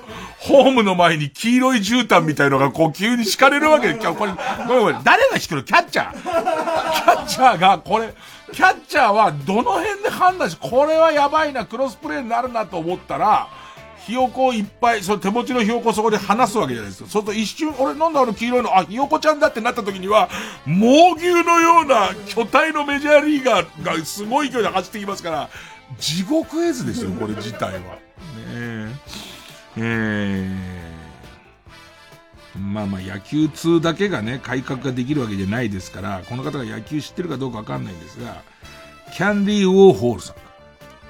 さ、さかなクンを代打で出せるのは、魚介の攻撃だけって書いてます。魚介だけなの。魚介なんですよね。ええー。ええー、ペンネーム BJ サトルさ。酒しぶきをバットに吹きかけ、手の震えをピタッと止める行為。これ漫画のアブさんだけなんです。アブさんってお酒飲みの代打専門のバッターがいて、それがいつも酒を口に含んで、ブシャー酒吹雪を手にかけると急に震えがピタッて止まって、すげえ設定だよね。っていうかさ、結構アウトじゃね？常時震えてる設定って、結構アウトだよね。これで、それプシュってかけると、ピタッと止まって、ものすごいホームラン打つんですけど、えー、酒しぶきをバットに吹きかけ、手の震えをピタッと止める行為は、ヤクルトの選手に限っては、みるみるを使用してもいい。ね、ヤクルトの選手だけはね、えー、乳酸菌をバーっていう感じで、ね。えーこれどこまで野球知らない人が参加できるのかもわかんないんです。これ僕も基準がわかんないんですけど、ペンネーム愛子変也さん。えー、さ、佐藤健くんが見に来てくれると嬉しいって書いてあります。イケメンですか自分が見てるそばで佐藤健くんが見に来てくれたら、嬉しいっす。いや、あの、やっぱり令和のね、あの、プロ野球やっぱり観客を増やしたいんですよ。女性の観客とかも増やしたいので、あの、佐藤健くんが見に来てくれたら、嬉しいってことをちょっと徹底していこうってみんなで。ペンネーム BJ サトル。さ、三塁からホームに向かうときはみんなこれさだからね。三塁からホームに向かうときは、120%の力で走らせるため、後ろから植田ドーベルマンをけしかけている。これね、今日の改革案だけでも相当プロ野球面白くなるんですよ。まず、後ろから、ちょっと想像、自分はキャッチャーの位置のカメラで想像してほしいんですけど、すごいメジャーリーガーがサードかけてくるわけですよ。これで、これはちょっと相当クロスプレーになるなって言ったところで、えー、キャッチャーは、ひよこをとにかくたくさん、ぴょぴょぴょぴょぴょぴょぴょぴょってやるわけですよ。ほいでいて、そのメジャーリーガーの後ろからはドーベルマンがもう追っかけてきてますから、ドーベルマン来てますけども、あの、ツナマヨを絶対出しちゃいけないですから、そこで一回減速してドーベルマン、これ難しいんですよね。で、ドーベルマンもしつけられてるからパンを食べない。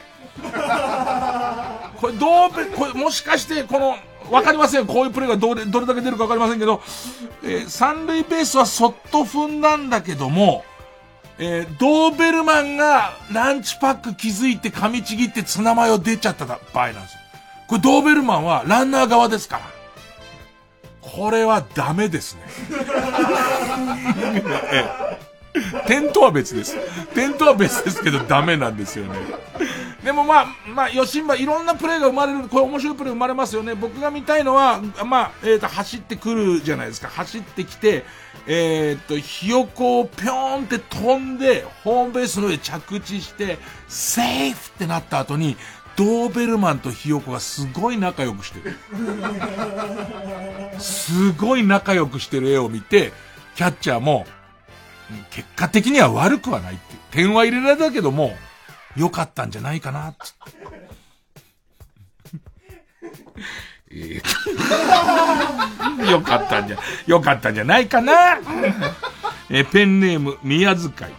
し、シュートーが、急に、シュートーがクワマンのセカンドバックを取っても1盗塁プラスされる。うん。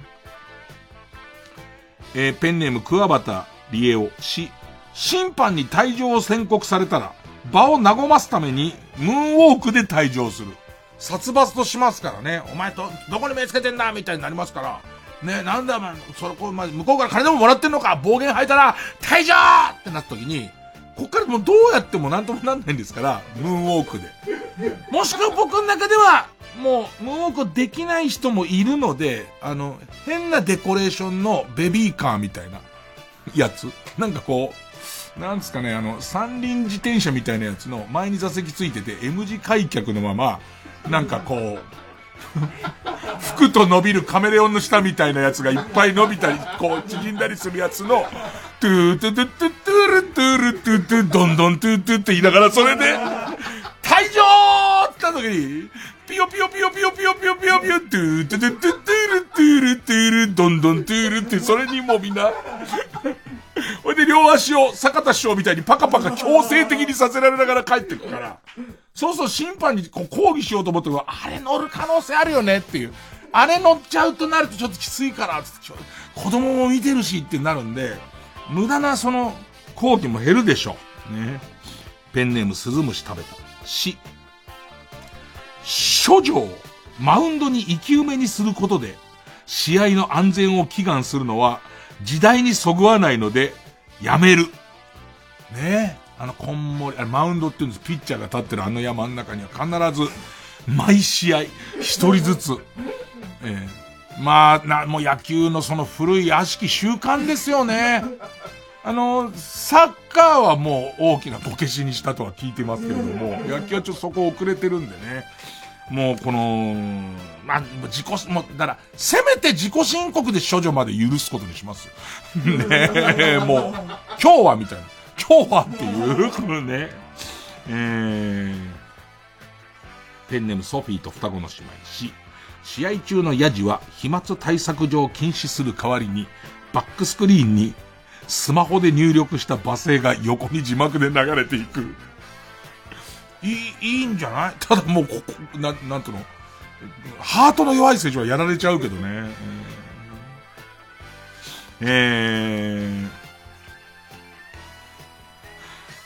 ペンネーム。山伏の息子、し、審判は神様だということを強調するために、主審はビックリマンチョコのスーパーゼウスのコスプレでって。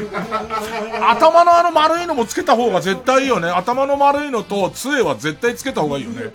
で、杖のところに今何ストライク何ボールかのカウントをこうつけておくと、たまにこうやって杖をこうやって見てるのもなんか神々しい感じ。カウントなんだっけってなってても、杖のあの、もっこ、もっこしーのところじゃもっこしーの部分を、あそこのところにちゃんとカウントが書いてあるから、そうだよね。で、いてあの、リクエストが来て VTR 見ろっていう時もあの杖でこう刺した方が、すごいの始まるって感じするし、あとアウトの時とかも絶対いいよね。アウトの時もあの杖で刺さないと。神なんだから。ね。えー、ペンネーム、釧路団ス、スパチャが、スパチャがもらえるので、背面キャッチなどの見せるプレーはむしろ推奨。俺これマジあると思うんだよね。今、スパチャっていうかあの、なんか投げ銭の中継あるよね。今そうなんだよ。投げ銭の中継あるから、なんかすげえプレーとか出ると投げ銭ってことは、ちょっとアクロバティブなプレーとかすると、多分みんなすごい行くんじゃよくあるのは、よく言われる長島さんは普通の頃でもかっこよく撮ったみたいな伝説とかあったりとか、新庄が一歩遅らせてでもジャンプで撮るようにしたみたいな、ああいうやつ。あともうなんか、派手にツナマヨ出ちゃってるけど良くないっていう、あの飛び散り方良くないっていうこととか、で、ましてや、ましてやさ、あのー、グランドに伏せてるドーベルマンの鼻の上のところにひよこがいて、すごい見つめ合ってたりとかすると、すげえスパチャ来ると思うんだ。全部やんの、このルール。このルール全部やんだ。ふんふん。ペンネームヒメルテヤス。スタンドにボールが入っても、外野席の観客が3秒以内にグラウンドにボールを返したらホームランは向こう。これも面白いと思いますよ。すげえ走ってってね。えー、ペンネームスズムシ食べた巣。砂の代わりにグラウンドに桜伝部を巻き、映えるように。ピンク。ピンクの球場ね。えー、ペンネームオーシャン。巣。砂かぶり席として、ホームベースの3メートル前方に頭だけを出せる席を作り、迫力満点の野球が楽しめる。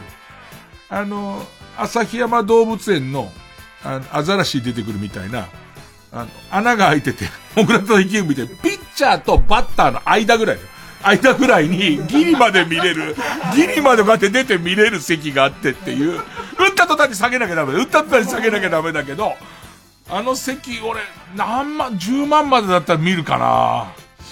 えー、ペンネーム。汚い手でいじりました。す。酢豚にパイナップル入れる派の選手で作るパリーグと入れない派の選手で作るスリーグに分かれて、ス、スリーグに分かれて試合をしてほしいのですって書いてある。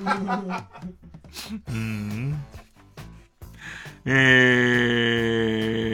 ー、ペンネームマイペース、ソ、ソフマップのボードを立てることでヒーローインタビューを少しエロい感じにする。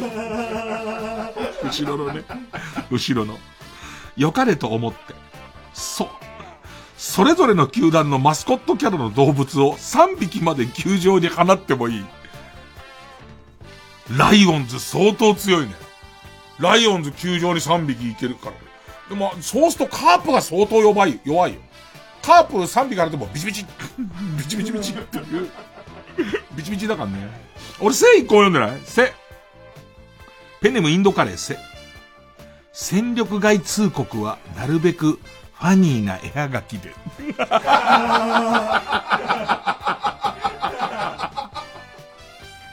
そうね。なんか、えー、食欲の秋なんつってね。ね食べ物の美味しい季節になりましたが、なんつって。ね、首ですなんて書いてあって。せ、もう一個だけ読んどきます。順番かぶってごめん。変わってごめん。雪州のネズミ、せ。センターはユニフォームの代わりに高額迷彩スーツでどこにいるかわからないから面白い。相当面白いね。センターどこにいるかわかんないの。ボール飛んだ時にランナーとかも抜けるか抜けないかわかんないんだけど、急にボールの落下点ぐらいとかにパッて出てくるわけじゃんか、急に。で、エラーしてやるの、そいつ。い、いたのにいたのにみたいな。えー、ということで、やっぱ野球すげえな。野球知ってる人と知らない人のブレンド具合が相当いいな。佐藤健くんに来てほしいですね。俺も。俺もやっぱり佐藤健くんに来てほしいもんね。さあ、対するはこちらです。俺のセブンルール6番目カルタ。さあ、和ですからね。えー、イエロー軍曹は、わ、わんこそばを、たらふく食べた日の夕食では、ゆで太郎には行かない。いや、別に書いとかなくたって行かないよ。ってか、いや、逆に、その、ルール化しなくて、行きたいなら行けばいいじゃん。ね、もうね。ペンネーム、北あかりの目覚めは、和製英語だと分かっていても、ピンクローターは、ペンカラーター。ペンカラータと、流暢に発音する。すごいなと思うのは、これね、メールでもらってるわけじゃないですか。ピンクローターは、カタカナの P に小さい E にんって書いて、ピンで、カラターって書いてあるんだよ。ピンカラーター。えっとね、ピンカラーターと流暢に発音する。ペンネーム北あかりの目覚め。わ、ワッフルメーカーでエイヒレを焼かない。これ、これが好きだ。実は意識高いみたいなアイテムを意識低く使うやつが俺すごい好きで、ワッフルメーカーだよ。ワッフルメーカーにエイヒレぎっちり入れて焼いて、なんとなく、エイヒレにもあんな焼き目ついてんじゃんか。あの感じだよね。ペンネームピストルチョコ。は、わたパチを、わたパチを説明なく祖父に食べさせない。ちゃんとこれはちゃんとパチパチしますよって言わない、言わないままですよ。ね。半寝ぼけで口開いてる祖父の口の中入れちゃうと、パニクっちゃうから祖父も。何か。ね。へー。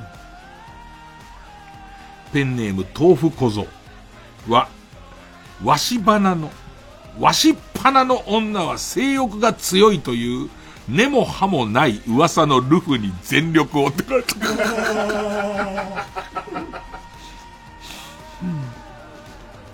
ペンネーム電柱理論。は、早稲田大学のお笑いサークルのライブを見に行った時は、学歴コンプレックスがあるから笑ってないと思われないように、面白くなくても大声で笑う。ねえ。そうなんですよ。そこ色眼鏡で見てるから笑えないと思われる尺ですから、ゲラゲラいかないと。ペンネームストレンジラブは、わらふじなるおのパチスロライターっぽい方の。ごめんごめん、どっち？どっち？ね。えー、わらふじなるおのパチスロライターっぽい方のツイッターをチェックする。どっちも別にパチスロライター。わらふじなるおのシルダンユーっぽい方も、パチスロライターっぽい方も、どっちもいけるから、えー、ペンネームソフィーと双子の姉妹は、笑い竹を集団で食べるときは、必ず笑わせ役を一人は残すか。聞いてんのかどうかのために、普通のダジャレの、なんか、布団が吹っ飛んだみたいのを言う役をね、一人ね。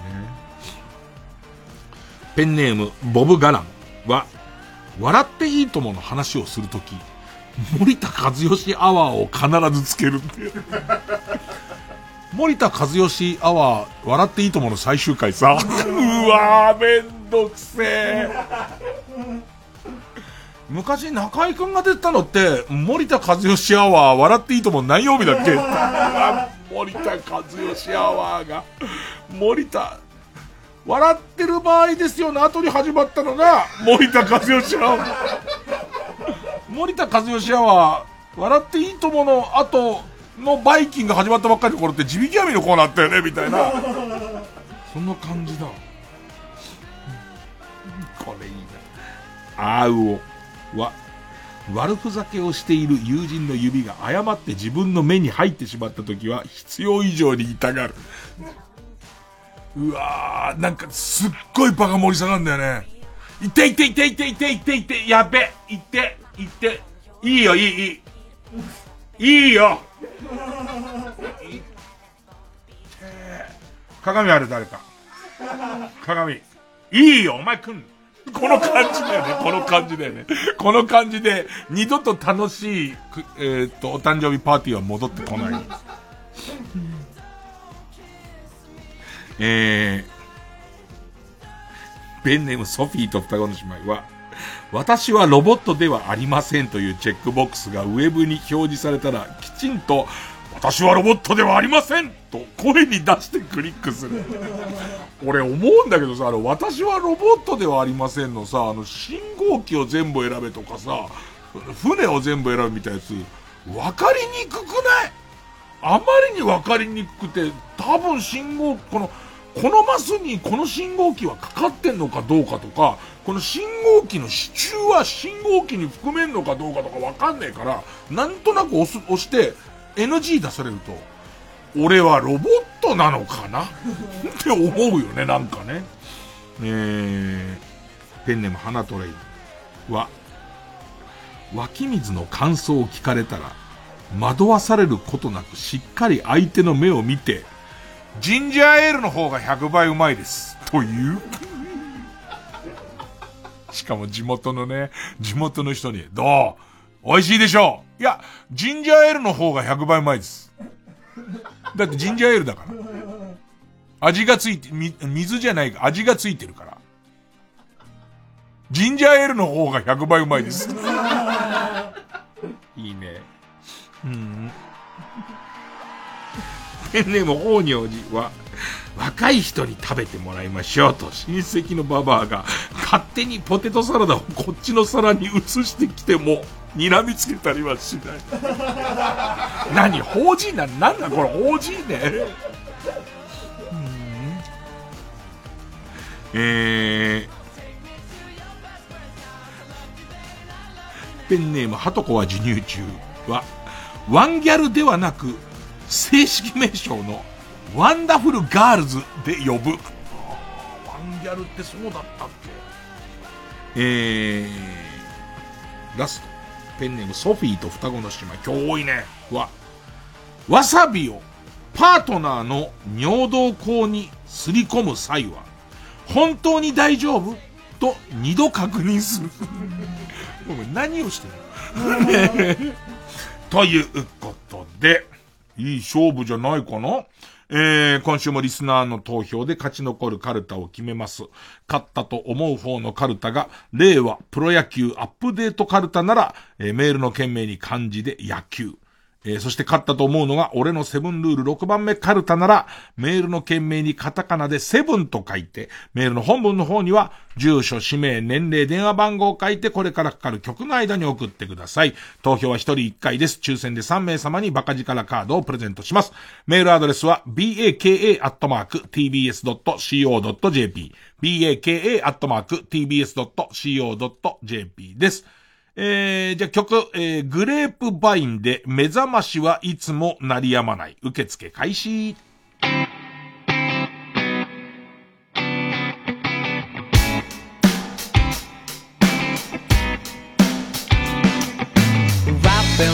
とぶら下げ不島にあった夢が二度目だったとバズライ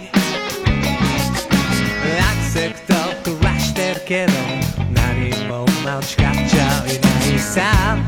俺そうになったって。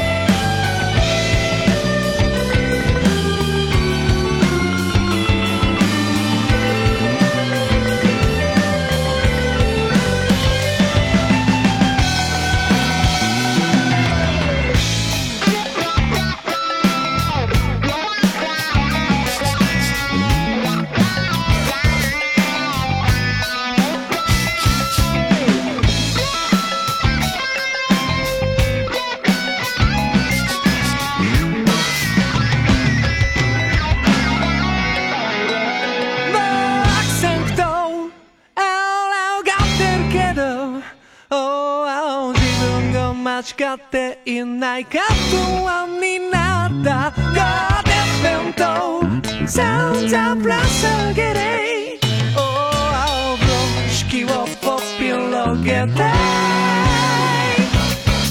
目覚ましは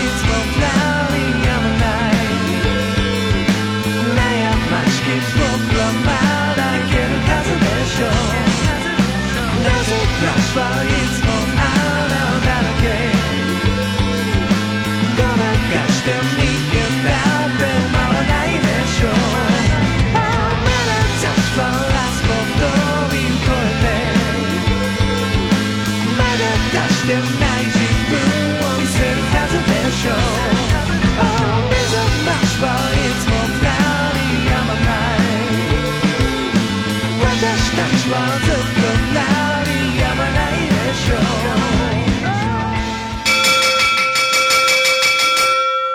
さあ、受付終了です。えー、結果です。えー、令和プロ野球アップデートカルタですが、えー、553票。俺のセブンルール6番目カルタですが、416票。勝ったのは、令和プロ野球アップデートカルタ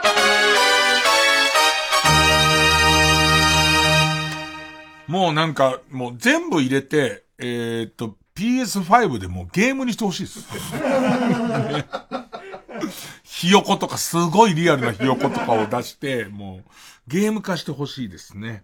えー、ということで、えー、勝った令和プロ野球アップデートカルタは他行に行きます。で、負けた俺のセブンルール6番目カルタは予選ブロックに戻りまして、引き続き和行で募集になります。さあ、えー、じゃあ来週の挑戦者こちら。今日のぐでたま占いサソリ座12位カルタ。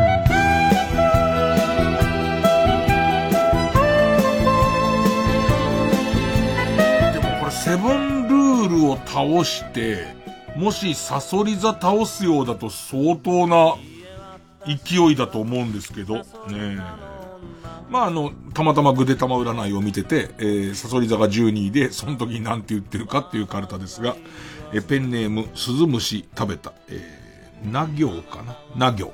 な。中島美香がベッドと壁の隙間につるっと入ってしまい、助け出そうとも、助け出そうとしても少し動かすだけで痛い、痛いというので、結局レスキューを呼ぶことになりそう。アドバイスは、日頃から中島に肉を食わせておけ。もうね、ネギばっか食ってそうですからね。えー、ペンネームポコヤ火山に、西岡澄子とコンビを組んで漫才をしたら大滑りしたという夢から目覚めると、なぜか、パンツがカウパーでじっとり濡れており、自分の深層心理にある性癖が何なのかわからなくなる予感。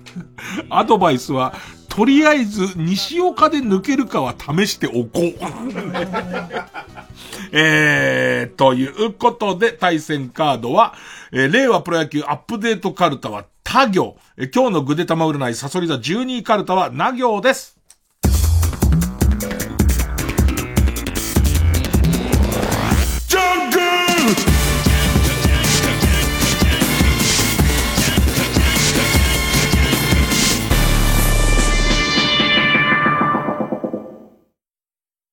かまいたち濱家です。山内です。僕たちの番組、かまいたちのヘイタクシーのオリジナルグッズは好評発売中 !iPhone ケース、ジャンパー、T シャツ、トートバッグ、ステッカーシールなどがございます。あと、作家のモリシーのイラストが描かれた乗車日記ノートも乗車日誌でございますね。きつ 言い直してください。きつ言い直してください。作家モリシーのイラストが描かれた乗車日誌ノートもえー、森下メインの作家メインのグッズというのは目新しいんじゃないかと思いますのでぜひ皆さんお買い求めください。詳しくはかまタクグッズで検索してください。モリシーのイラストが描かれた乗車日記ノートでございます。日誌ノート。は？はじゃなくて日誌。LINE スタンプ第2弾もあるよ。何合わせてきてんねん。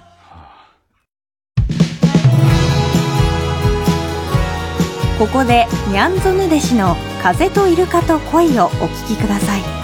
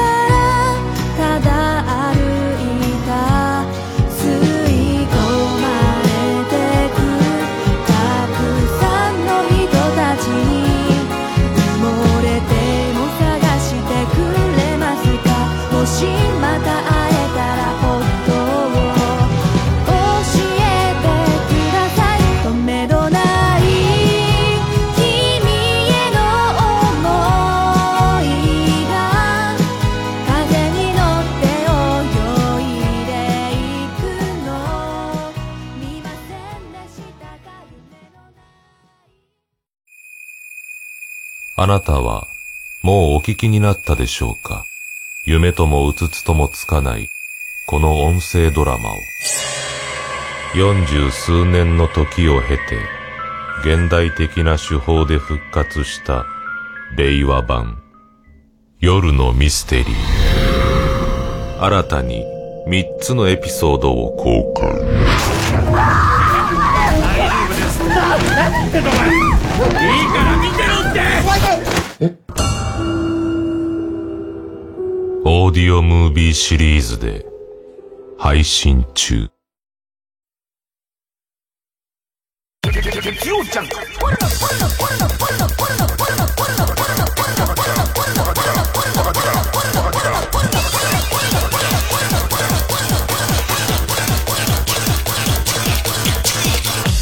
深夜のバカ力君は古澤太郎？知ってるか？音楽やってて古澤太郎知らねえやついねえだろ。初めてコピーしたのもアンナだし。そうか。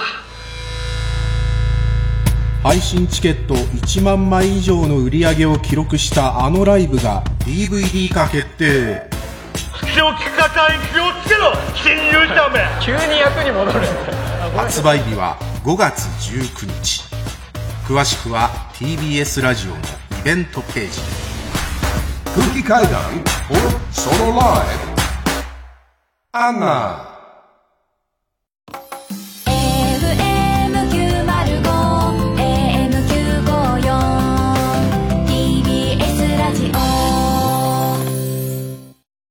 毎週金曜夜12時からの「マイナビラフターナイト」では今注目の若手芸人を紹介しています。ゴジラとメカゴジラだマイナビラフターナイトは毎週金曜夜12時から。TBS ラジオ JUNK。この時間は小学館中外製薬マルハニチロ伊東園ホテルズ他各社の提供でお送りしました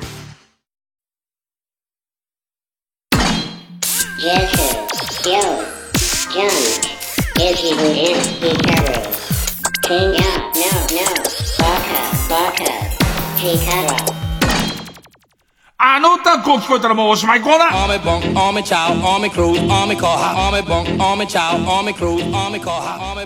えー、聞こえちゃったんだからしょうがないと。えー、ペンネーム、笠井明宏さんです。元歌は、えー、アマゾンライダーここにありのこの部分です。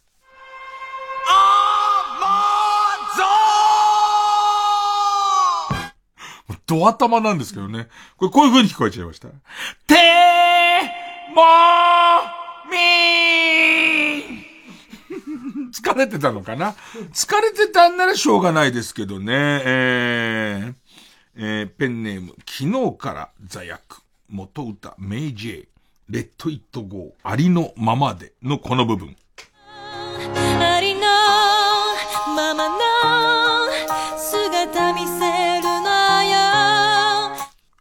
この歌い方のところを取ってきましたか。えーえーこれこういう風に聞こえました。靴を舐めて、小銭もらうのよ。だそれが、それがいつものありのままの自分なのかな。いつもみんなの前では虚勢を張っているけれども、この感じなのかな。だからそれが真相記憶であるから、真相に入ってるからそういう風に聞こえちゃうのかな。えー、ペンネームデブラスさん、元歌。山口さんちのつとむくんのこの部分です。この頃少し変よこの頃少し頻尿。もう年だからね。つとむくんもいい年ですからね。まだいけますかね。ペンネーム。普通のカレーエビ。えー元歌岩崎宏美。シンデレラハネムーンのこの部分です。いつでも二人はシンデレラハネムーンえーこの歌の使い方こうなんだな。こういう風に聞こえました。ムカデに噛まれて、金玉が腫れむ。ムーンって、ムーンってした感じだと思う。ムーンってした感じだと思うんだよね。ええだ同じペンネーム大天井さん別の人なんですけど、シンデレラハネムーンのこの部分です。いつでも二人はシンデレラハネムーン肋骨折れても、風俗行くムーン。なんつかね、このムーン感なんですよね。ムーン感の問題なんですよね。ええラストです。新しい歌を提供しておきましょう。え、ペンネームウルトラマンキダ太郎さん。元歌ウインクの寂しい熱帯魚のこの部分です。私の想いをジョークにしないで鉛でまぶたを溶接しないで。いや、しないでほしいです。それ基本しないでほしいとは思いますけどね。ええすごい、どうしてそういう風に聞こえちゃうのかね。いやー、相変わらず、やっぱりシンデレラハネムーン面白いな。ムカデに噛まれて金玉がハレムーンだもんね。ム、ムーン、なんか、ムーンっていう感じ、もう痛いとか通り越して、ムンムンムンムンムーンってしそうな感じとかが、なんか伝わってきていいですよね。肋骨折れても風俗行くムーンっていう。なんだろう、肋骨折れても風俗行く、そのムラムラ感なのか、好きなのかね。その肋骨折れてんのに 風俗行くときに見上げたところであるムーンの話なのかわかりませんけどね。いやー、なんかもうね、深夜のラジオは、まとまらないまままとまらないことをダラダラと話してて大変申し訳ないですけどね。えー、一旦寝てまたラジオをやります。金子ディレクターもうちの師匠をこき使わないように。おやすみなさい。